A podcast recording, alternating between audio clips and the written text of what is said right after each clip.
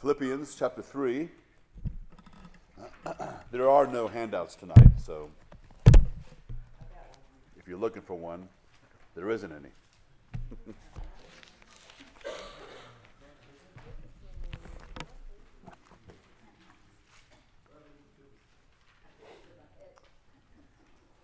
I'll begin reading in verse 20 of chapter 3. Paul writes, But our citizenship is in heaven, and from it we await a Savior, the Lord Jesus Christ, who will transform our lowly body to be like his glorious body by the power that enables him even to subject all things to himself. Therefore, my brothers, whom I love and long for, my joy and crown, stand firm thus in the Lord, my beloved. I entreat Euodia and I treat Syntyche to agree in the Lord. Yes, I ask also, true companion, help these women who have labored side by side with me in the gospel together with Clement and the rest of my fellow workers whose names are in the book of life. Rejoice in the Lord always. Again, I would say rejoice. Let your reasonableness be known to everyone. The Lord is at hand. Do not be anxious about anything, but in everything by prayer and supplication with thanksgiving, let your requests be, be made known to God. And the peace of God, which surpasses all understanding, will guard your hearts and your minds in Christ Jesus. Finally, brothers, whatever is true, whatever is honorable, whatever is just, whatever is pure, whatever is lovely, whatever is commendable, if there is any excellence, if there is anything worthy of praise, think about these things. What you have learned and received and heard and seen in me, practice these things, and the God of peace will be with you. So, going back to verse 20, as Paul continues to seek to uh, encourage them. We've already we spent a lot of time talking about what he meant uh, when he when he told them he wanted them to imitate him, and when he talked to them about or mentioned to them about looking around at other believers and looking for others who were examples, those who were godly people, and that they were to imitate them as well. He's uh, also talked about those who have strayed away from the Lord, those who are enemies of the cross and talked a, wee bit about what motivates them uh, and why they are the way they are. And then, in contrast to all of that, after he, he talks about them, you know, in verse 19, uh, their end is destruction, their God is their belly, meaning they're, they're led by their passions and driven by that. They glory in their shame, and their minds are set on earthly things. So, in contrast to that, he talks about them as believers. He says, But our citizenship is in heaven, and from it we await a Savior, the Lord Jesus Christ so remember that when he uses the phrase, when he talks about our citizenship, that citizenship carries with it uh, privileges for the citizen, right? So, for example, most people in our country who are citizens, we don't really think about a lot of the things or privileges that we have because of our citizenship in this country. Go to another country and you will immediately recognize how good it is for us and what we have uh, and what we don't have. Um, individuals get arrested in another, another country um, and they think it's like the movies. Uh, where's my phone call? And sometimes people say, start laughing at you. What are you talking about? This isn't America. You don't get a phone call. You know, you don't, you don't get a lawyer, you don't get this, you don't get that. Well, we might do this, we might do that. I mean, there's all, suddenly everything changes. And they realize what we've taken for granted really does not exist throughout the world. We tend to think that everywhere else is like where we are, uh, but it's not. Um, I think I told you before that Paul used the fact that he was a citizen of, of Rome to his advantage. Um, many believe that basically his citizenship was one that his parents or that his family purchased um, from Rome, but it carried privileges. So one, some of those would be this: number one, when you get arrested, um, you cannot be beaten. Now I know to us that may sound kind of odd, but uh, during that time, and in some countries today, uh, it's not uncommon for the person who gets arrested to be beaten by the police for all kind of reasons. One, they may just be in a bad mood. and another, they might be trying to get you to confess to something. And so they just start beating on you. Um, I think I've shared with you before, I was watching a, uh, um, it, was, it, was, a drama, a police drama made in India. And it was about a, a famous case there. It was, it's, it's a it's a very, very brutal crime that took place. So as the police were getting frustrated and trying to find who was guilty, they would, you know, at random re- arrest different people who they thought may have had something con- to, something to do with it, or maybe they were connected. And when they would bring them then to the, to the jail, I mean, they would just start beating on them, get sticks or belts, and just start, you know. And some of those individuals had no clue what was going on, but there was no suing the police. That didn't exist. And you're watching this, and you're like, I, I mean, I can't believe this. Uh, and that was normal. It's normal there. So a citizenship then carries certain certain um, privileges as well as responsibilities. So what Paul is talking about here to these individuals says, but your citizenship. So what that brought to their mind is, again, they have responsibilities as well as some privileges. And so you are expected to behave in a particular way as, as, as a result or because you have those things. So what does he say? He says then that uh, our citizenship is in heaven, and from it we await a Savior, the Lord Jesus Christ, who will transform our lowly body to be like his glorious body by the power that enables him even to subject all things to himself. So, the power that Jesus has, that he's talking about here, or that he's making reference to, is the natural authority that he has because he's God. And everyone's, everyone's is going to be in subjection to him, period. The Bible says one day every knee will bow and every tongue will confess. That doesn't mean everyone's a believer. But what that does mean is everybody's going to acknowledge the truth of that. It's, it's, they, they will be forced to do that. He has the power to do that. So that power that he has is the same kind of power that is then going to be used to transform us to be like him. So when you read through the Gospels and we see how when what happened to Jesus when he rose from the dead, there are several things about Jesus uh, after his resurrection that were different. Uh, we know that number one, he was in one place at one time, and then he was in another place at another time. Now we don't know if that's because of the new body, and we all can do that, or if he could do that because of his deity. But he did do that. We also know that when there was a room that had locked doors and locked windows, he still entered into the room. Again, we don't know if that's because of his new body or because he's deity, but that would be kind of cool, except when we're living with, you know, when, when we are living in heaven or the, actually the new earth forever, there's really not going to be any locked doors. So you're not going to have to do that anyway.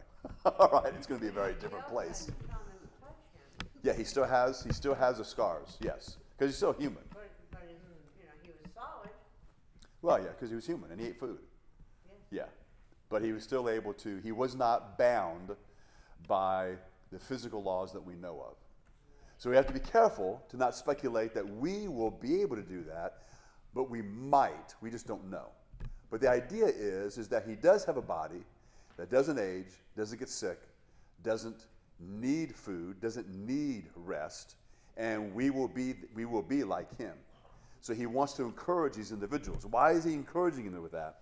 Well, remember that part of what goes along with this uh, conflict that he's been talking about is there are those who are going to suffer physically.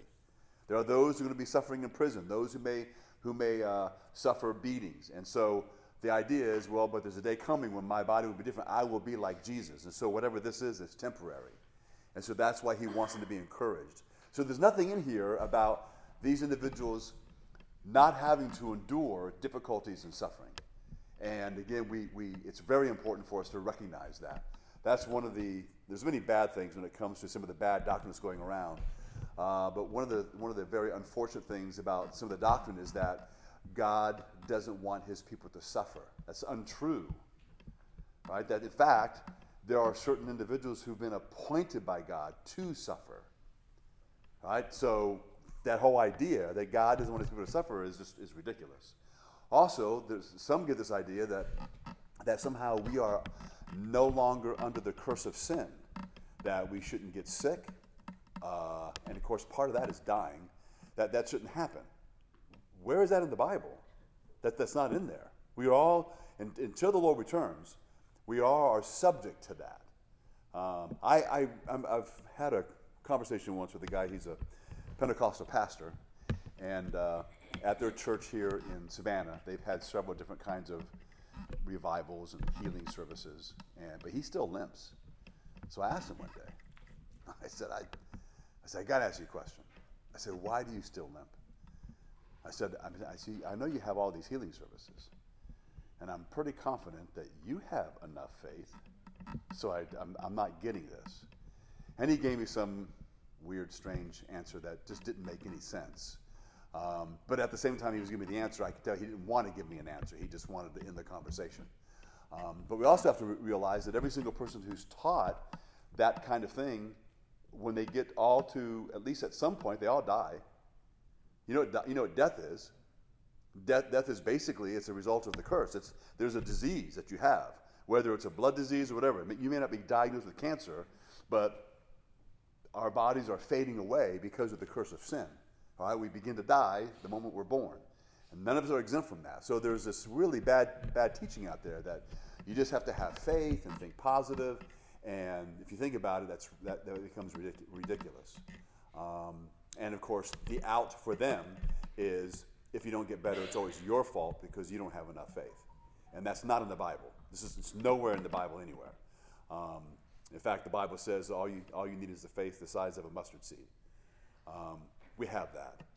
Okay? The, the main thing is uh, about faith is who is our faith in. The object's not our faith, it's who is it, who is it, it's in Christ.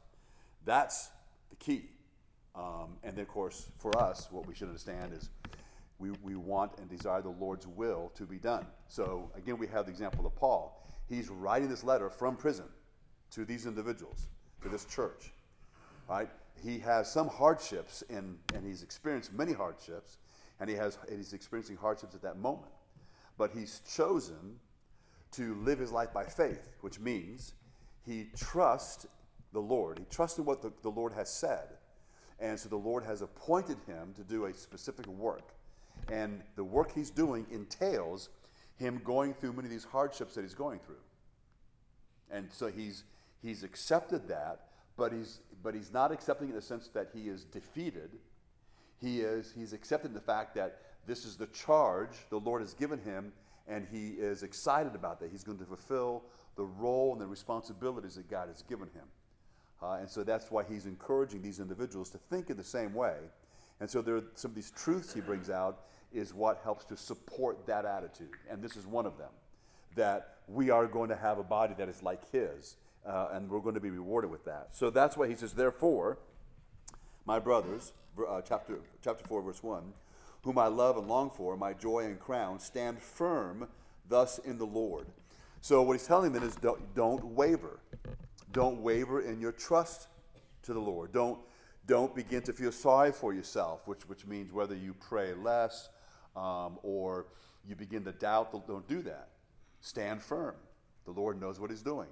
Uh, and He's called you this. There's no feeling sorry for yourself, you know, that type of thing. Um, and uh, their focus definitely is not going to be on their own comfort and their own safety. It's their eyes are on the Lord and what the Lord wants them to do. So then, he's going to end the letter, so he begins to deal with some, some uh, different kinds of things. It's kind of a mishmash of things. So there's these two ladies Euodia and Synthesis, uh, whatever. Something like that. Yeah, it's a weird name. All right. Uh, they don't get along. And he says they need to agree. That's it.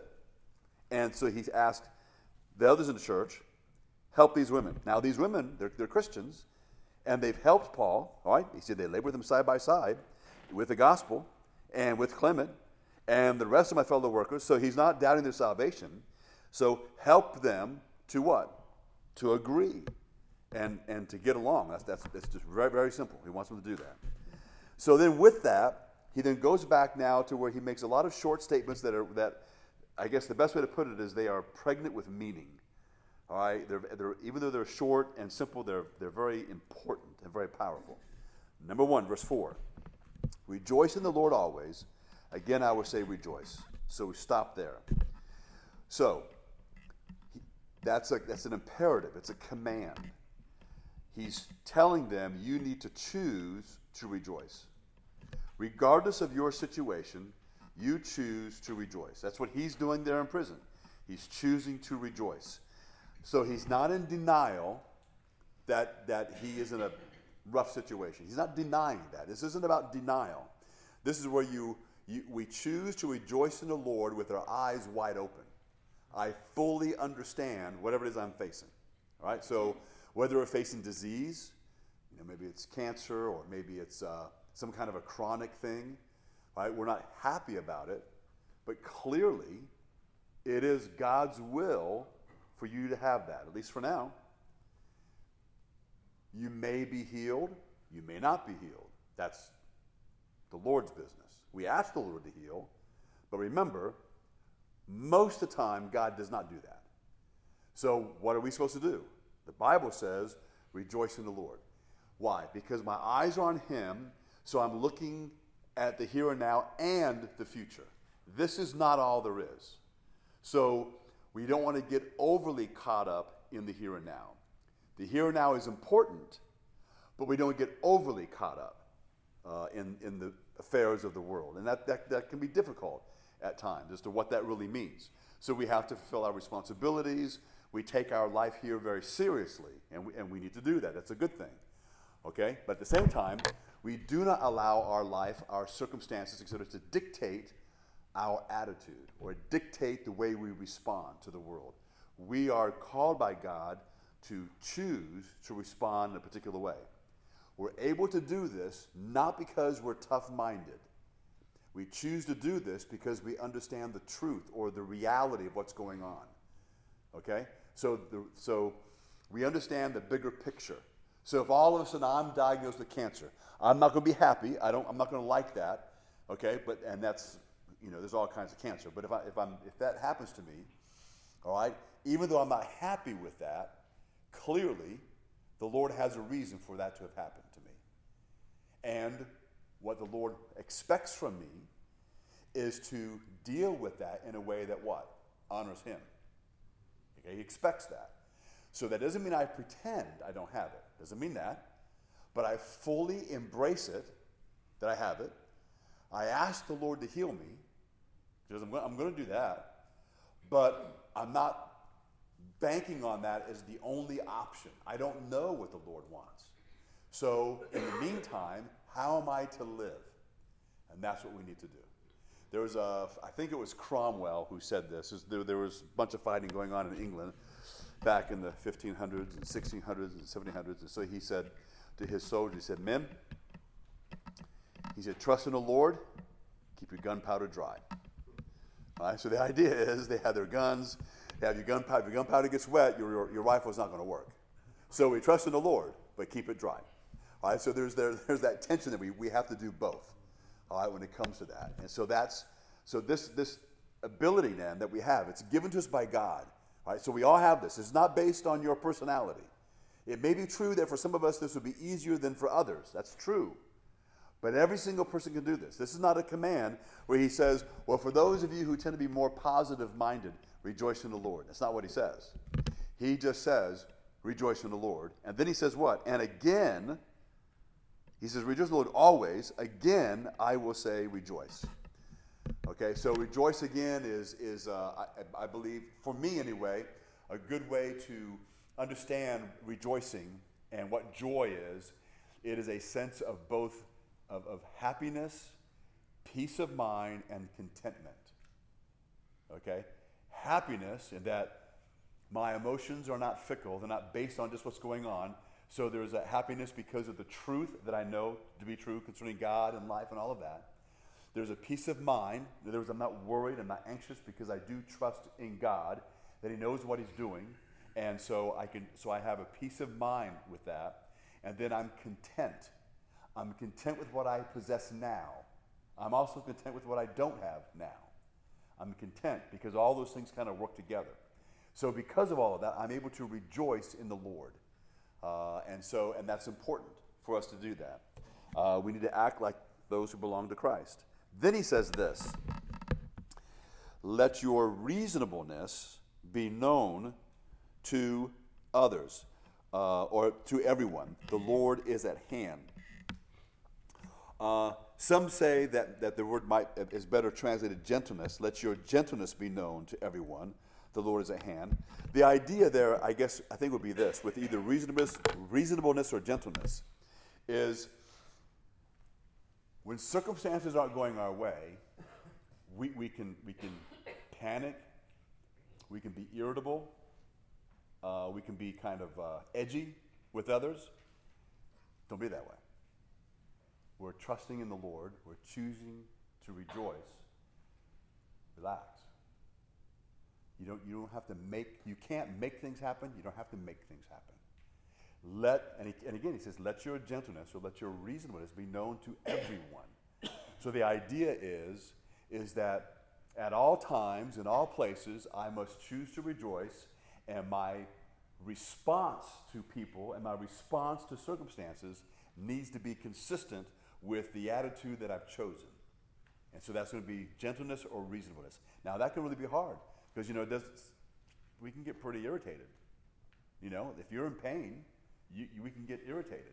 Now, it's not a sin to feel irritated when you're in pain. At the same time, you don't have a right to, because of the irritableness, snap at somebody. Okay, that's where, so we're supposed to control ourselves. Now, obviously, if you're, if you're not walking with the Lord, you're not spending time with it's very difficult to control yourself because we don't have enough strength. That strength kind of goes out the window once we get tired. Pain will wear you out fast. All right, so that's why the trusting in the Lord is imperative. And the way we trust in the Lord, we, we always go back to some of the basic elements of the Christian life spending time in the Word, spending time in prayer, and spending time with other believers. That's, that strengthens us, right? That the, the Spirit of God uses that to continue to change our hearts and our minds, to change the way we think. And that also then will affect the way we will feel. All right? Now, doesn't know, so then doesn't mean that you're less human. You don't become somebody else, but our emotions will be under greater control. Right? So again, so we're not denying the fact that an individual can become irritable because of, let's say, pain.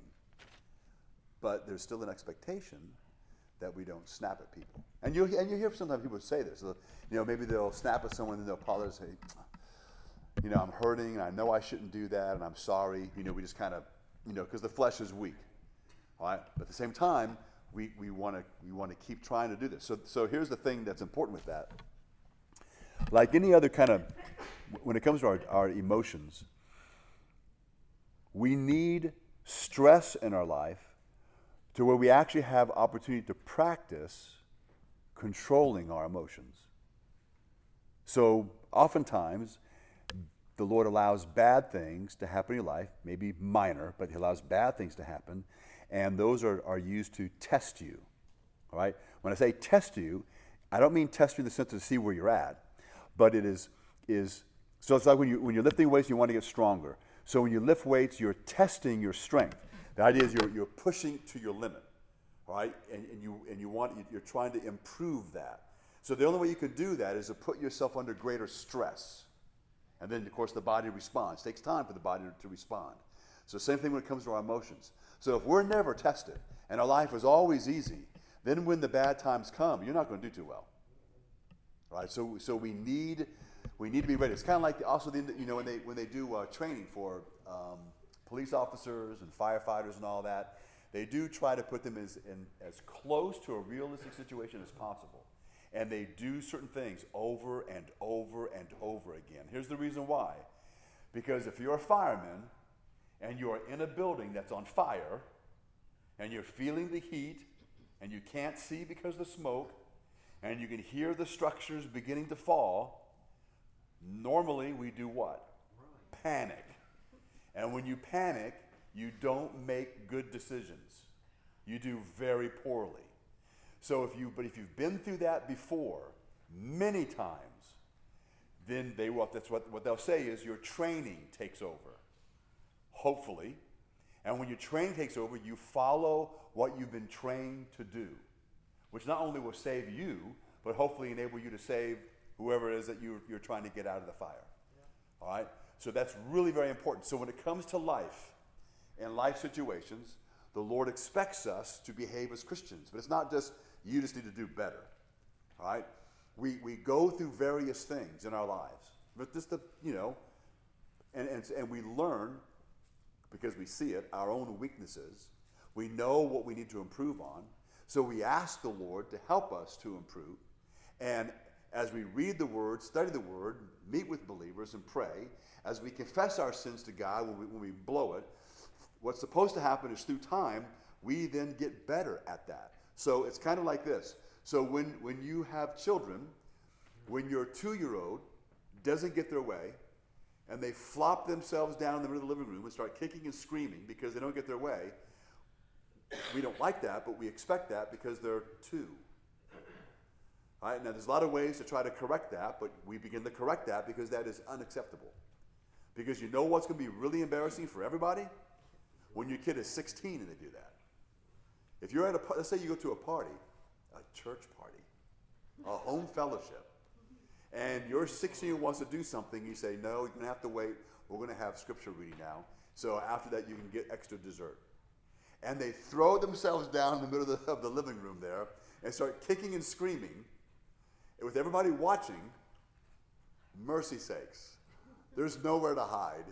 I mean, that's just as, embar- as embarrassing for them, it's embarrassing for you. You know, there's, there's an expectation that they're not going to act that way. So if we've taught them when they were younger, you don't always get your way. The world does not revolve around you. When you, we will not always say yes to what you ask. You must learn how to take no for an answer. The way you take no for an answer is you behave this way. You're allowed to do this. By doing that and training them, then when they're 16, hopefully what they will say when you say, you can have more dessert, but we're going to have Bible reading now, so you don't have to wait. Yes, sir.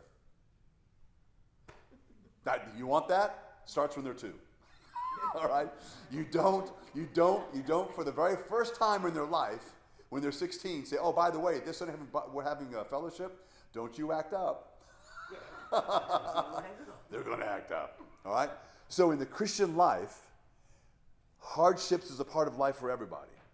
But for the believer, we view them and understand them very differently. And, and what we recognize is that because God is sovereign, None of these things happen to us by accident. And even though we must deal with those things correctly when they happen, they also at the same time serve as ways to train us or to help us to also mature along the way. And that's what Paul is talking about here. So we want others to see. So we don't want so I don't want my reasonableness to be known to others so they think I'm a great guy. The, the whole idea about this is that it points to the power of Christ, to the strength of Christ. Christ has made a real difference in this person's life. Uh, and, and that's what this is about. So, verse 5 again let your reasonableness be made known to every man. The Lord is at hand. Do not be anxious about anything, but in everything by prayer and supplication with thanksgiving, let your requests be made known to God. So, verse 6 is a, is a verse that many people have memorized. I don't know how many people actually apply it to their life. All right, number one, again, this is an imperative. All right, so this is what we have to think about. Remember, God created us. So, on one hand, to worry is natural. Okay? It's natural to do that, to worry. Right? Along with that, though, we have a command telling us not to worry. So that means that whatever worry is, it's something that we have control over. Now, it's not necessarily something we have control over just in the flesh. Again, it's we learn. We, we learn how to overcome that worry. So we, we, we may still feel the anxiousness or the concern, but we still can respond the way we're supposed to respond. The idea then is that whatever the circumstance is, by not worrying, I'm not allowing it or my fear of whatever may or may not happen to control me. I don't allow my fear of whatever that is to cause me to act in a certain way. You know, because sometimes, sometimes people can act poorly when they're afraid. Right? We don't always, we don't, we're not always mad at them. We understand that. Right? If a little kid is afraid of, let's say there's, there's some situation where there's a kid that's afraid and you're the one that's going to help them and you reach out to get a hold of them and, and they might start slapping you and flinging their body all over the place because they're afraid. If you understand that, you're, you're going to be very patient normally. You're not going to say, boom, don't hit me, I'll hit you again. We don't do that. Why? Because we understand they're afraid. They don't understand what's going on. So we, we pick them up, we hold them, we, we want to comfort them uh, in that situation. So the idea then is that their fear is affecting the behavior. As we grow and mature, we learn to get a handle on that. right? Even more so as a Christian. So that doesn't mean that you're never afraid of anything. Doesn't mean that. But it means that we're able to face our fears in a particular way. We're able to do so with strength. How are we able to do that in strength? Because I know the Lord. Because I know the truth about life. God is sovereign. God is in charge of this. I don't know how long it's going to last, but He does. I don't know how I'm going to get through it, but He will give me the strength I need to get through this. He will supply for my need. If I need other people to help me get through it, He will supply those people. If, if I need the support from others through prayer, through whatever, God's going to, He's going to supply all of that. Okay? So the idea then is that when it comes to this, we need to analyze ourselves in a sense, or at least recognize in ourselves that when it comes to this, we don't, we, we should not, as believers, then respond with worry. Now, I don't know about you, but most of us, at least many of us, that's very difficult. You can't do that on your own. We, we need the strength of Christ. But remember, the foundation of that is knowing God, which is knowing the facts about God, but also knowing Him. Knowing Him in the sense of, of experience. There's experiential knowledge. Okay, when the Bible speaks of no, the knowledge of God, normally it actually entails both those things. So again, it's like this. So a husband and wife, they know each other, right? There's, and there's two ways they know each other. Number one, they know each other uh, in, in one sense that what they know about the other person, everyone else knows that too. So my wife is five foot three. Probably now she's five foot two and a half, right? But you can see that, okay? Her hair is, I don't even know what color that is, but I know it's that color, all right? All right? But, but, but everyone can see that, all right? So that's, that's, that's, that's the knowledge, but everybody else has that knowledge. Okay, but there's also the knowledge that I have of her and that she actually has of me because of things we've been through in life. We've been married 46 years, so we've been through a bunch of stuff. All right, so there's certain things we know by experience. All right, there are certain times I know what's in her mind or I know what's in her heart.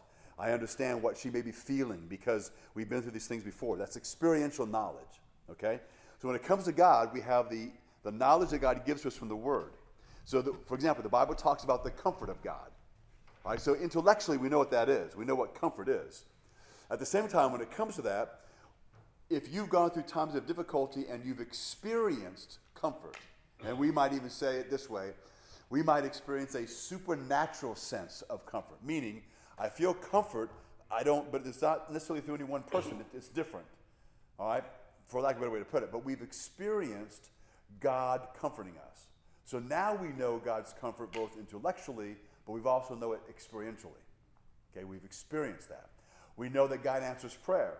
But when you see God answering your prayer, you now know that God answers prayer what? Experientially. So you your trust in the Lord actually will be stronger in that sense.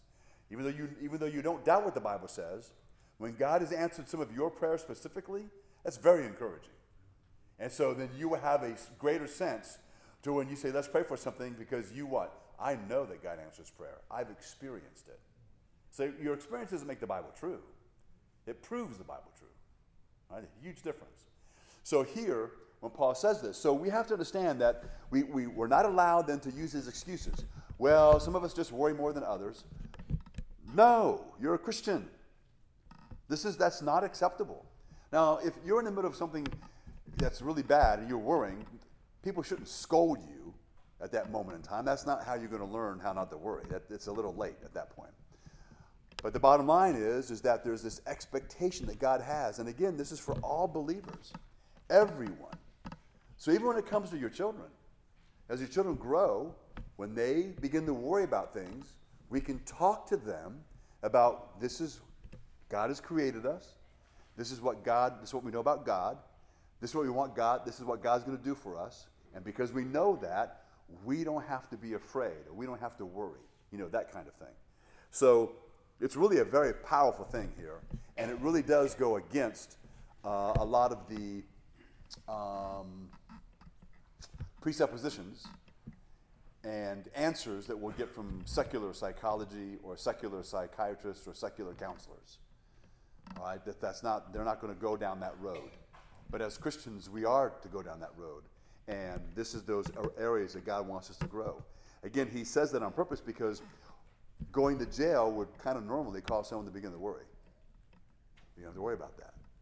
It, it's and it's and uh, and again, like I've said before, oftentimes, and maybe it's always, but oftentimes, the strength that you need to get through something like that, God does not give that to you today. He will give it to you when you need it. So the strength that I need to be able to get through, let's say, let's say they're going to start arresting pastors because of their preaching the word of God. All right, and I even and I would say, well, I'm, I'm not afraid of that. I don't know what all is going to happen with that, but I'm not really worried about it.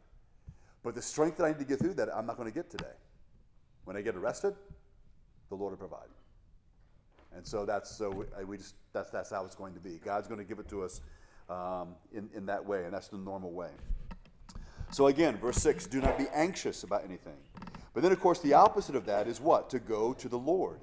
But in everything by prayer and supplication with thanksgiving, let your requests be made known to God. So this is not that you, instead of just worrying and fretting, you then just worry out loud by praying. No, that's not, he doesn't mean worry out loud. What he wants us to do is, once again, by everything. He's already said don't be anxious about anything, but then in everything by prayer. So prayer and supplication. So we ask God, um, we're asking God to help, we're asking God to supply, we're asking God to move, but we do so with thanksgiving. So we do it with a grateful heart to begin with. We, we don't even know what the answer is going to be. But, but we know we, we already know we don't deserve anything from the Lord anyway. However, we know that God is going to supply our needs. At the same time, He's going to supply our needs as it coincides with what? His will. So we know that, so we should know, as we grow as Christians, that God can be trusted, that God doesn't make mistakes. Now, there are times that's hard because we don't like what God's plan is. Okay? Some people have lost their children. We don't like that. That's not fun. That's not that that's a that that can make our hearts very heavy. But that's why it's important to be ready now, not try to deal with it when it comes. So that doesn't mean that you daydream about your kids dying. That's not what that means. What it means is is we continue to grow to get to know God better and have him change our hearts so we are thinking correctly when that time comes, if that time comes. I shouldn't say when, because it doesn't happen to everybody, but the idea is that when that time, if that time comes, we are prepared, because in other words, we're mature. So again, once again, back to how we raise our children. When we raise our children, we do not know what the future holds for our children. We don't know what kind of jobs they're going to have. We don't know what state the country will be in. We don't know any of that. But we raise our children in such a way that we want them to be what? To, we want them to be mature. We want them to think well. We want them to have a handle on their emotions. Why? So then, no matter what the world is like or what happens, they will be prepared to handle it. That's the idea. So, I'm, so I don't know what's going to happen, but I'm, but I'm already preparing them. So, in the same way that we, as we raise our, our children to be Christians, we tell them in advance, hopefully, is what you're doing, is we let them know that not everybody believes in God. We, we also uh, teach them that there are those who hate God. Uh, we also talk to them about how there are those who will talk bad about the Bible and try to undermine their faith. And so they, they hear that from us. They're more, they are prepared for that. They're not like stunned, like, uh, man, I didn't, you know, all these people hate God. I, it's like, am I in the right place? Should I, should, should I, they might get swayed by that, which can happen. But if they know that in advance, they're more prepared for that. That's what being mature, part of being mature is, is that you prepare for those things. So here the idea is that we are thankful when we pray and we let our requests be made known to God. So we talk to God about those things that we're worried about. That is, that's active dependence upon the Lord. So again, this is not just, we're not doing this so that we can just feel better because we got it off of our chest. All right? There is a sense of relief when we pray. There, there is that sense of relief, which we have to be careful of, because we're not praying because we're looking for psychological relief. Okay, so I'll, I'll give you a scenario that all of you will be able to identify with immediately. If one of my grandchildren is diagnosed with some kind of childhood disease, and that means that they're probably not going to live another year. When I pray for them to God, I am not praying to feel better psychologically. That's not why I'm praying. I am praying because I'm going to plead with the Lord that He'll be merciful and he will heal them. That's I'm asking God to do that. And I'm asking God to give them strength, and I'm asking God to help them to not be afraid.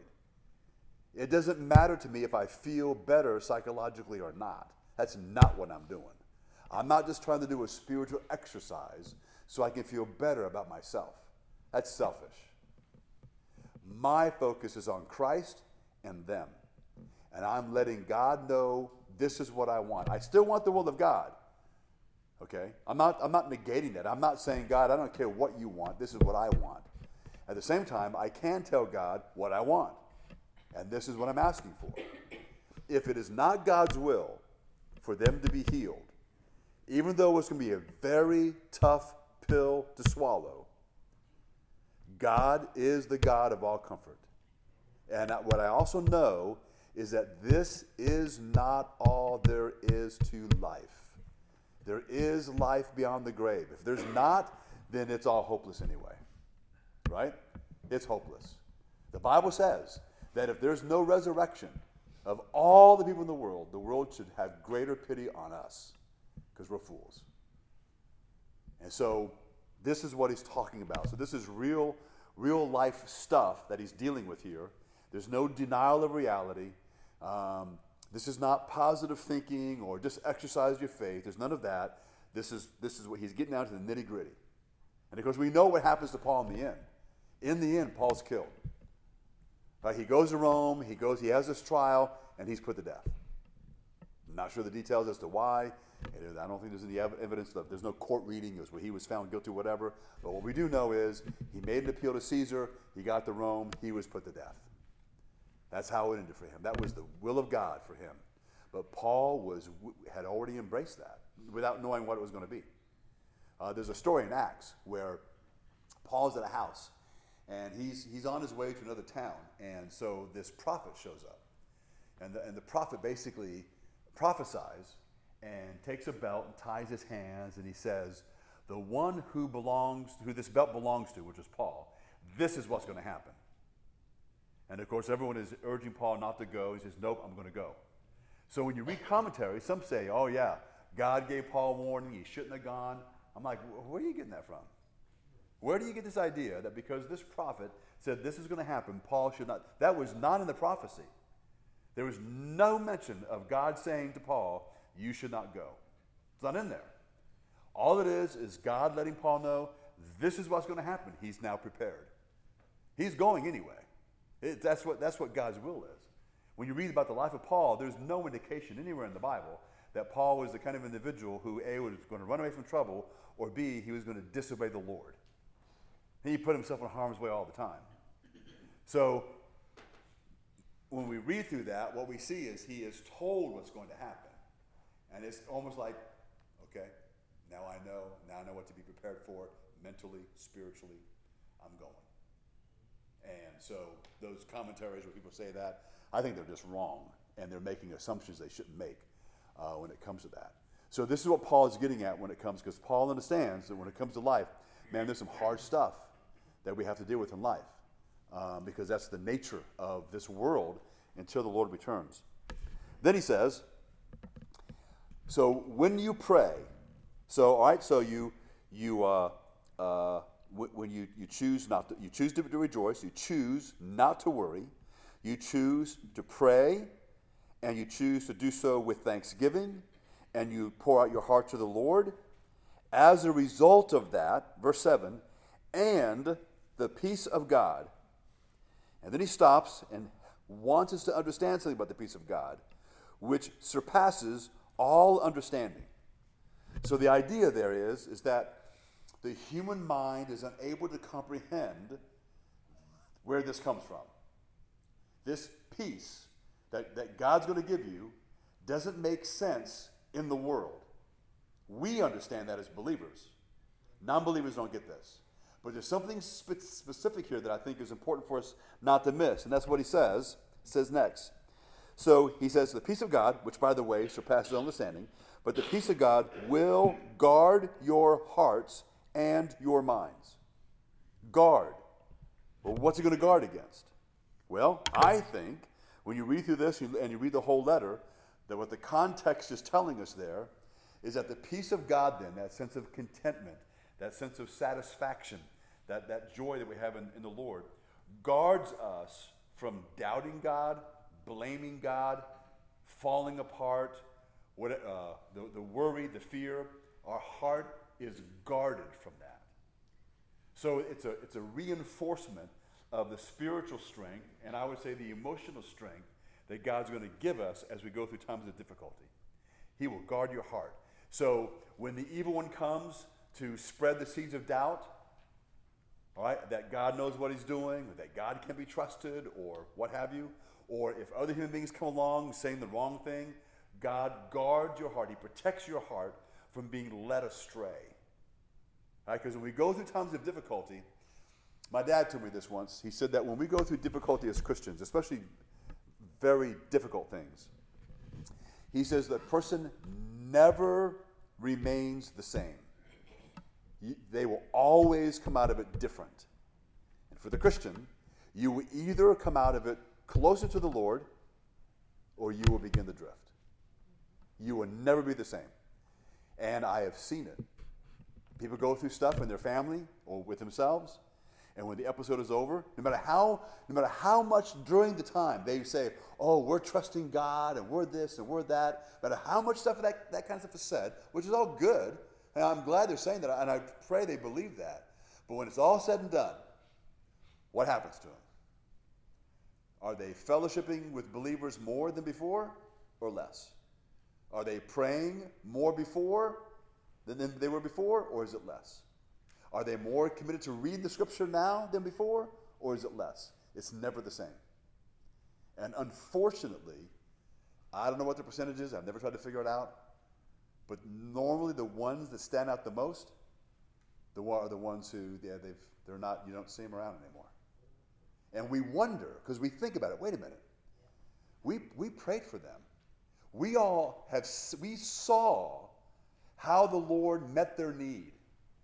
Maybe in some cases, we actually saw how the Lord maybe did something we would call miraculous.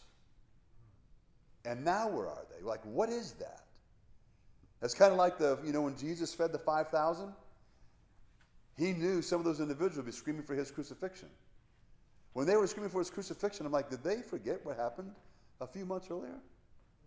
Where he, he proved uh, once again who he was and had this incredible power and he, he fed them with just a little bit of food and made that food multiply.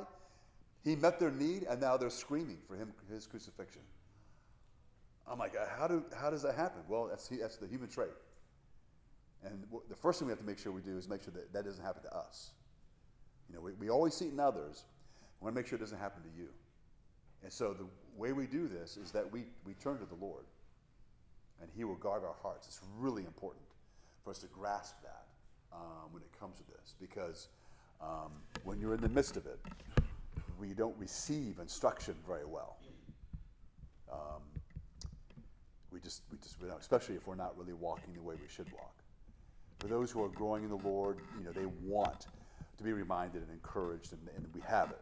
But for those who aren't, man, it's it's it's grating, right? It's like someone rubbing sandpaper on your face. Um, it's not comforting at all. And so there's a real danger here. And so this protecting our heart or guarding our heart, I think, is really very important when it comes to this. So, so what I what I learned then from this also is that worry, in the immediate context, to worry and not pray, leads me to where my I can be led astray spiritually. Which whether it's drifting from the Lord, what have you, that's what worry will do to us. To worry and not pray leads me more, makes me more vulnerable to being led astray. By me turning to the Lord in prayer and seeking Him, God then meets my need, and part of that is not just meeting my need now, but guarding my heart from my own weaknesses as a human being. Because remember, the flesh is weak. Yes, ma'am. Um, I've heard that as a well, when I was a little uh, coming up in church, that um, if you're a Christian, you ain't supposed to worry. Well, we, we say that, but that doesn't really mean anything to anybody. We're not supposed to worry, but, it, but it's more than just that. Um, most of the time in the scripture, when we're told to not do certain things, we're told to do to do something else. So it's kind of like don't do this, but do this. It's never don't do this, and then that's it. So it's don't worry, seek the Lord and pray. So we have to, so we have to, so there's people who, you know, we may have enough self-control to maybe not worry, but if we're not turning to the Lord, that we're not following what the Scripture says. So yeah. Isn't, isn't it also proved that people are going to worry? I mean, that's why. Yes. I mean, it's- in order- That's a given. Yeah, and and I know there's a line between being concerned and worrying. Don't know where that is. What I do know is this: if we're not turning the Lord, if we're not turning to the Lord in prayer, then it's probably on the negative side of things.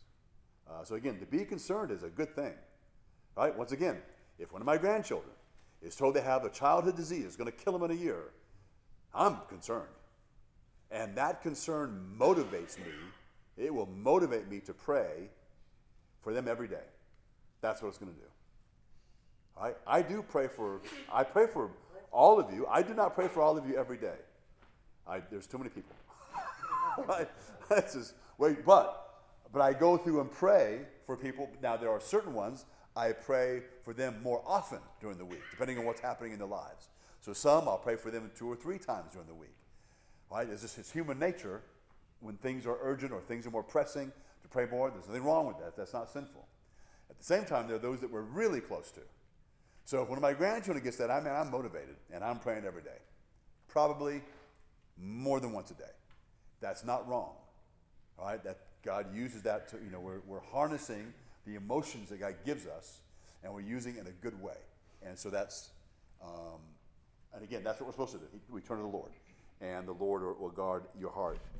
Um, and also your mind. So again, your emotions as well as your mind, uh, those thoughts, whether it's bad doctrine, whatever happens to be, um, he guards us. So we'll stop there because verse 8 begins another section that would take some time to get through, and we, there's just no sense in starting it for two minutes and then stopping. Um, so we'll pick it up in verse 8 when we get back uh, together next week. Let's pray. Father in heaven, again, we thank you, Lord, for the very practical and strong things that Paul has given us. Father, I ask you help us to take to heart what Paul has said. We pray you help us to evaluate the way we think, the way we approach life, compare our lives to what you've said, to see if we are living in this way. We pray, Lord, you would reveal to us the weaknesses that we have. Help us, Father, to give us and give us the strength we need to face our weaknesses and to begin to address those things. I pray, Lord, for each one here that as they recognize weaknesses in their lives, in whatever way they begin to address them, no matter how weakly they address them, I pray that you would strengthen them, you would help them, and they would begin to see success in their life. I pray, Lord, help all of us to learn the things that we need to learn. Help us to be strong in the Lord and to understand what that means. I pray that our hearts will be encouraged and strengthened by the truth that Paul gives us. We pray also, Lord, that we'll be able to pass these things on to others and strengthen them as well. Because we know, Father, as, as we, we all talk about it, how it seems that the more time that goes by as we await the coming of the Lord, the more difficult it's going to be for believers. And it seems to be that way. And Father, we don't want to be left behind with all that. We want to be living like Paul and living really victoriously, experiencing great joy and comfort and satisfaction. That, Father, we may be strong in the Lord. Father, we ask now that as we are, as we bring our time to a close and we are dismissed, we ask that you would watch over us. We pray that we think often about these truths in the book of Philippians. And again, that will be the better for it. We do ask these things in Christ's name. Amen.